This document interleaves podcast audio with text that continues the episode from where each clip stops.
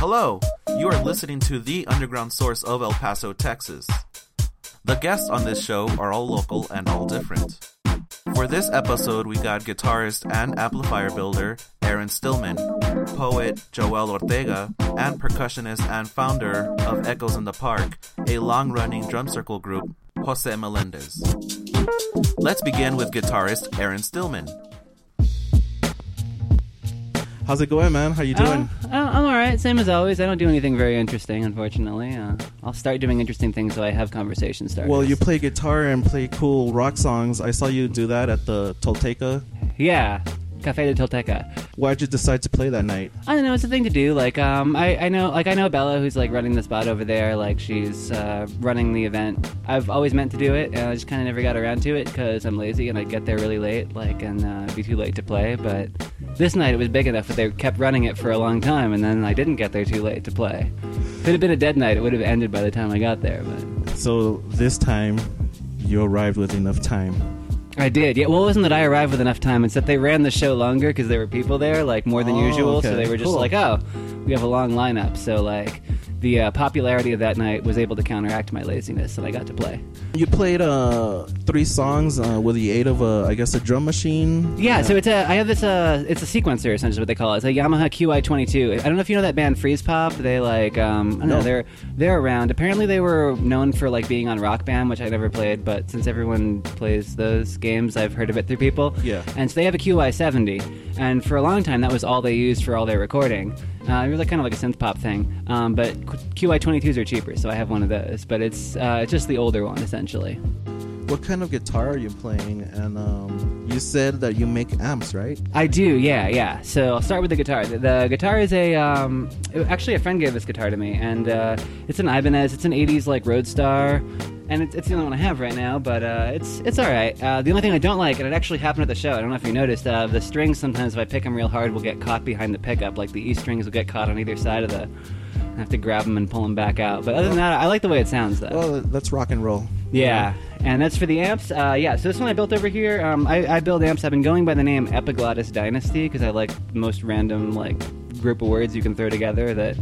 don't really mean anything but sound ridiculous and uh-huh. and uh yeah and this one is not like really the best design. It's just kind of like I had a bunch of spare parts because like transformers and caps and stuff, you buy them in bulk and they're way yeah. cheaper, so I had a bunch of stuff lying around from buying in bulk, and I was just like, well, I should throw this together and make something, and then uh, I threw this together, and uh it's, you know, you're passable. Like a wizard, man. I, I guess I wouldn't go that far. I mean, who can who can say that in their spare time they just build amps just to build amps? It's uh well, I have a lot of spare time. What can so I say? So you sell uh, online? Uh, for the most part, yeah. I think that most of the ones I've sold have, have through, gone out online. Through what service? Or uh, let's see. So uh, one through Reverb, I think a couple through eBay, and then uh, Craigslist, and also locally. And what ends up happening like a lot of times, like I'll build amps and I'll go to sell them, and for every one amp I sell, I'll have ten people contact me. Can you fix this old amp I have? Oh, and cool. Then I end up doing a lot of repairs. It's not my favorite thing to do, but it's, you know... Uh, I don't have a lot of income sources, so it's helpful. Uh, and it's also like a community service. I, I guess you know? so, yeah. yeah, I'll, I'll, sure, I'll think of it that way. Yeah. When I was watching you perform at Café Tolteca, it reminded me of uh, California rock. A lot of like okay. the Burger Records kind of stuff. Ah, I see that. Um, um, I mean, I, I lived there of, like, for a couple of years. You did? But I, I, I wrote most of these songs before I'd ever been to California, though. So I, I lived there. For, I lived in Davis for a short period of time. Cool. Um, but I had never been to California until a couple yeah, years ago. Yeah, because it sounds very so. surfy and it's very brief. I can see that. Yeah. And okay. um, I guess it's uh, I guess a lot of major chords are using. Yeah, yeah. I it's guess I do lose bright. a lot of major chords. Yeah, that sounds cool. Yeah. Sounds pretty surf punky. Uh, yeah, yeah. I see that. I'm trying to yeah. think. Like, it's. I guess it's like I grew up on a lot of stuff. Like, I, I mean, I grew up on a lot of listening to a lot of. Uh, What that like uh, nineties punk revival, like bands like Rancid. I saw Rancid play on S N L, and that was like what first got me into music. Cool. I must have been like eight or something. And I was like, wow, that's the coolest thing ever. I want to have hair like that, and I, I never did. But like, do that. I guess they're a California band, so it makes sense. How has El Paso inspired you? Oh, that's a good question. I mean, I, I lived here for a long time. I, I mean, I'm I'm from Corpus Christi, and I moved out here when I turned eighteen because I was going to U T E P. It's just uh, kind of growing up. Like, um, I guess I don't know if that's growing up anymore. Are you still growing up in your eight? I was still growing. I'm still. Not an adult at all. We're so I all guess still I'm growing. still growing up at eighteen. Yeah. I was like a twelve-year-old at eighteen. But anyway, uh, just kind of like being in the city here, like it, it shaped a lot. I think I like it was influenced a lot by like some of the like the East Side bands. I played in a couple like the Turbo Props, and uh, I was in Burnside Fountains and the J J Arms. Uh, we only played a couple shows. That was a fun band. It was yeah. a feature from Ballad forty-two. And uh, I, I mean, I think a lot of times uh, I still sound like what I'm doing still sounds like a bit of the scene out there. That kind of like, you know, like you were saying, major chord, like pop punky. Like that was yeah. a lot of the El Paso scene that I remember cool. like back in the day. At least the scene I was in, even if it's not like the mainstream thing. So I think that's actually where that sound comes from more than in California.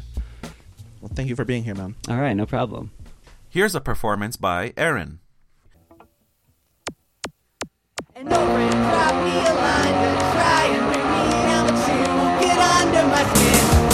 I'm no legitimate representation of anyone else's mistakes, or your doubts that the same decisions made by your miserable parents will somehow work better for you. You'll only pass on to another generation your broken dreams and resentment. So I wanna punch you in the mouth.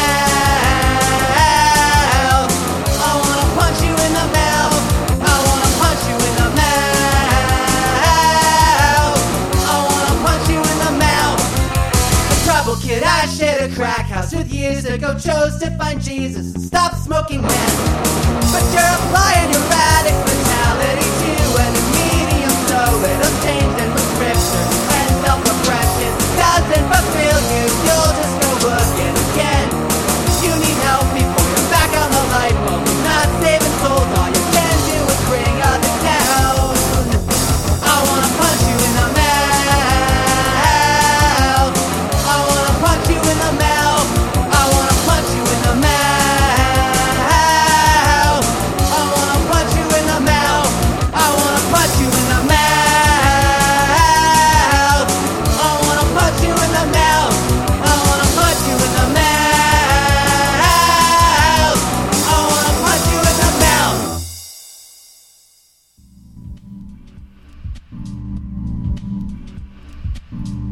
Next, we got poet Joel Ortega. How you doing, man? I'm good, man. How are you? Uh, I'm doing all right. I saw you do poetry at Café de Tolteca for their open mic night. What made you do the open mic that night, and uh, how long have you been doing poetry?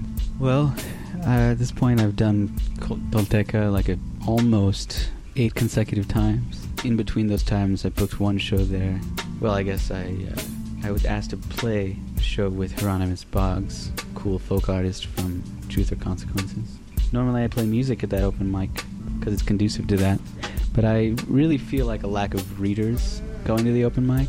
Mm-hmm. As of recently, I like open mics with a lot of readings since I've been doing poetry for, well, since, for about ten years, and I went to school for it for four, uh, for two years. In Santa Fe, New Mexico, at the art college there. And I was involved in readings and criticism there. And I eventually went to Houston. I didn't do much reading in Houston just because Houston's a really big city. It's really intimidating to get into poetry. And a lot of people don't do it very actively. If they do it, they're doing it at the University of Houston. And it's very academic. And it might get a lot, a lot of readership, but it's like, just like going out and reading isn't something that really happens as much. For you, reading is kind of like like the next step. Yeah, yeah. Well, I, I hadn't read their poetry. I'd wanted to in the past, but because there were so few people doing readings, as of recently, I decided I would do more reading. Cool. Hopefully get some more people reading out there. What kind of uh, subject matter do you focus on? I guess it's like somewhat philosophical. I wouldn't describe it as very philosophical or thought-provoking. I do focus a lot on aesthetics and try to make it sound a particular way. But, yeah, I would say pretty broadly philosophical. What do you want people to think when they're hearing you or reading your poetry? Well, I try to be very voiceless. I hope that, like, my greatest goal would be for my poetry to come off as if it were written by no one. Quite a goal, man. So you want to remove yourself from yourself, or you want to remove yourself from the voicing? There's a, there's like, I guess there's a lot of different opinions on like the paradigm in which we read contemporary poetry, but uh, I would hope that people would read mine and feel like the voice was somehow post-human. Is there a certain style that you go for when you do read, like performance-wise? The styles that influenced me the most, or the style that influenced me the most, was the modernist poetry movement of uh, the twentieth century. So, like, which yeah. poets? Like, for people, for those mm-hmm. of us that don't. I guess a lot of people know. would associate modernism with chiefly Ezra Pound uh-huh. and Gertrude Stein. Those are like the big figureheads. The modernists that really, I really love a lady named Hilda Doolittle. Uh-huh. She's a great imagist. She evo- um, evolved into this really cryptic, very um, scholarly kind of writer of pseudo-religious poems yeah. with lots of literary allusions and all this crazy shit. Everyone always described it as wanting to found a cult within within a text. Yeah. And she was fucking fantastic, and I liked her a lot. That's a big influence. How has El Paso inspired you? Well, I used to write a lot of different short stories while I was in school about driving to El Paso, being on the I ten corridor, the trips there. It's really weird how this particular area has its like own identity. Mm-hmm. Everything about it, it's so unique to itself. Even among West Texas, it's like very unique. And then you go to New Mexico, things change. You go to the rest of Texas, things change. It's like this this very singular identity here that's really fascinating. Yes. Cool, man. Well, thanks for being here, dude. Thanks for having me. And now, a reading by Joel.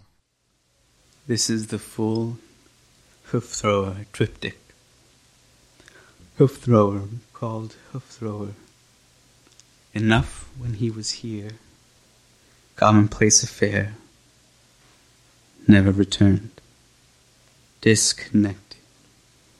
The only palpable, real is reversion or to run from these blue days and this childhood sun.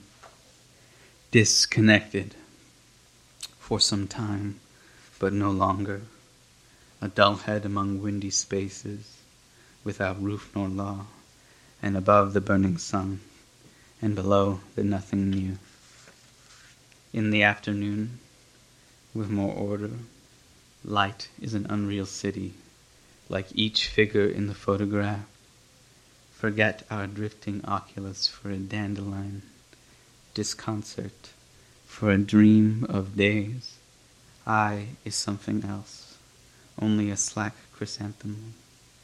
Heroic scoundrel of a bird being scolded for living as each mortal thing is, than the darker surrounding green.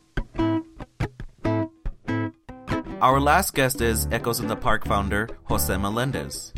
How's it going, man? How are you? Well, I'm doing fine. How are you doing this Friday? Pretty good. We're here overlooking the, the city of El Paso, right?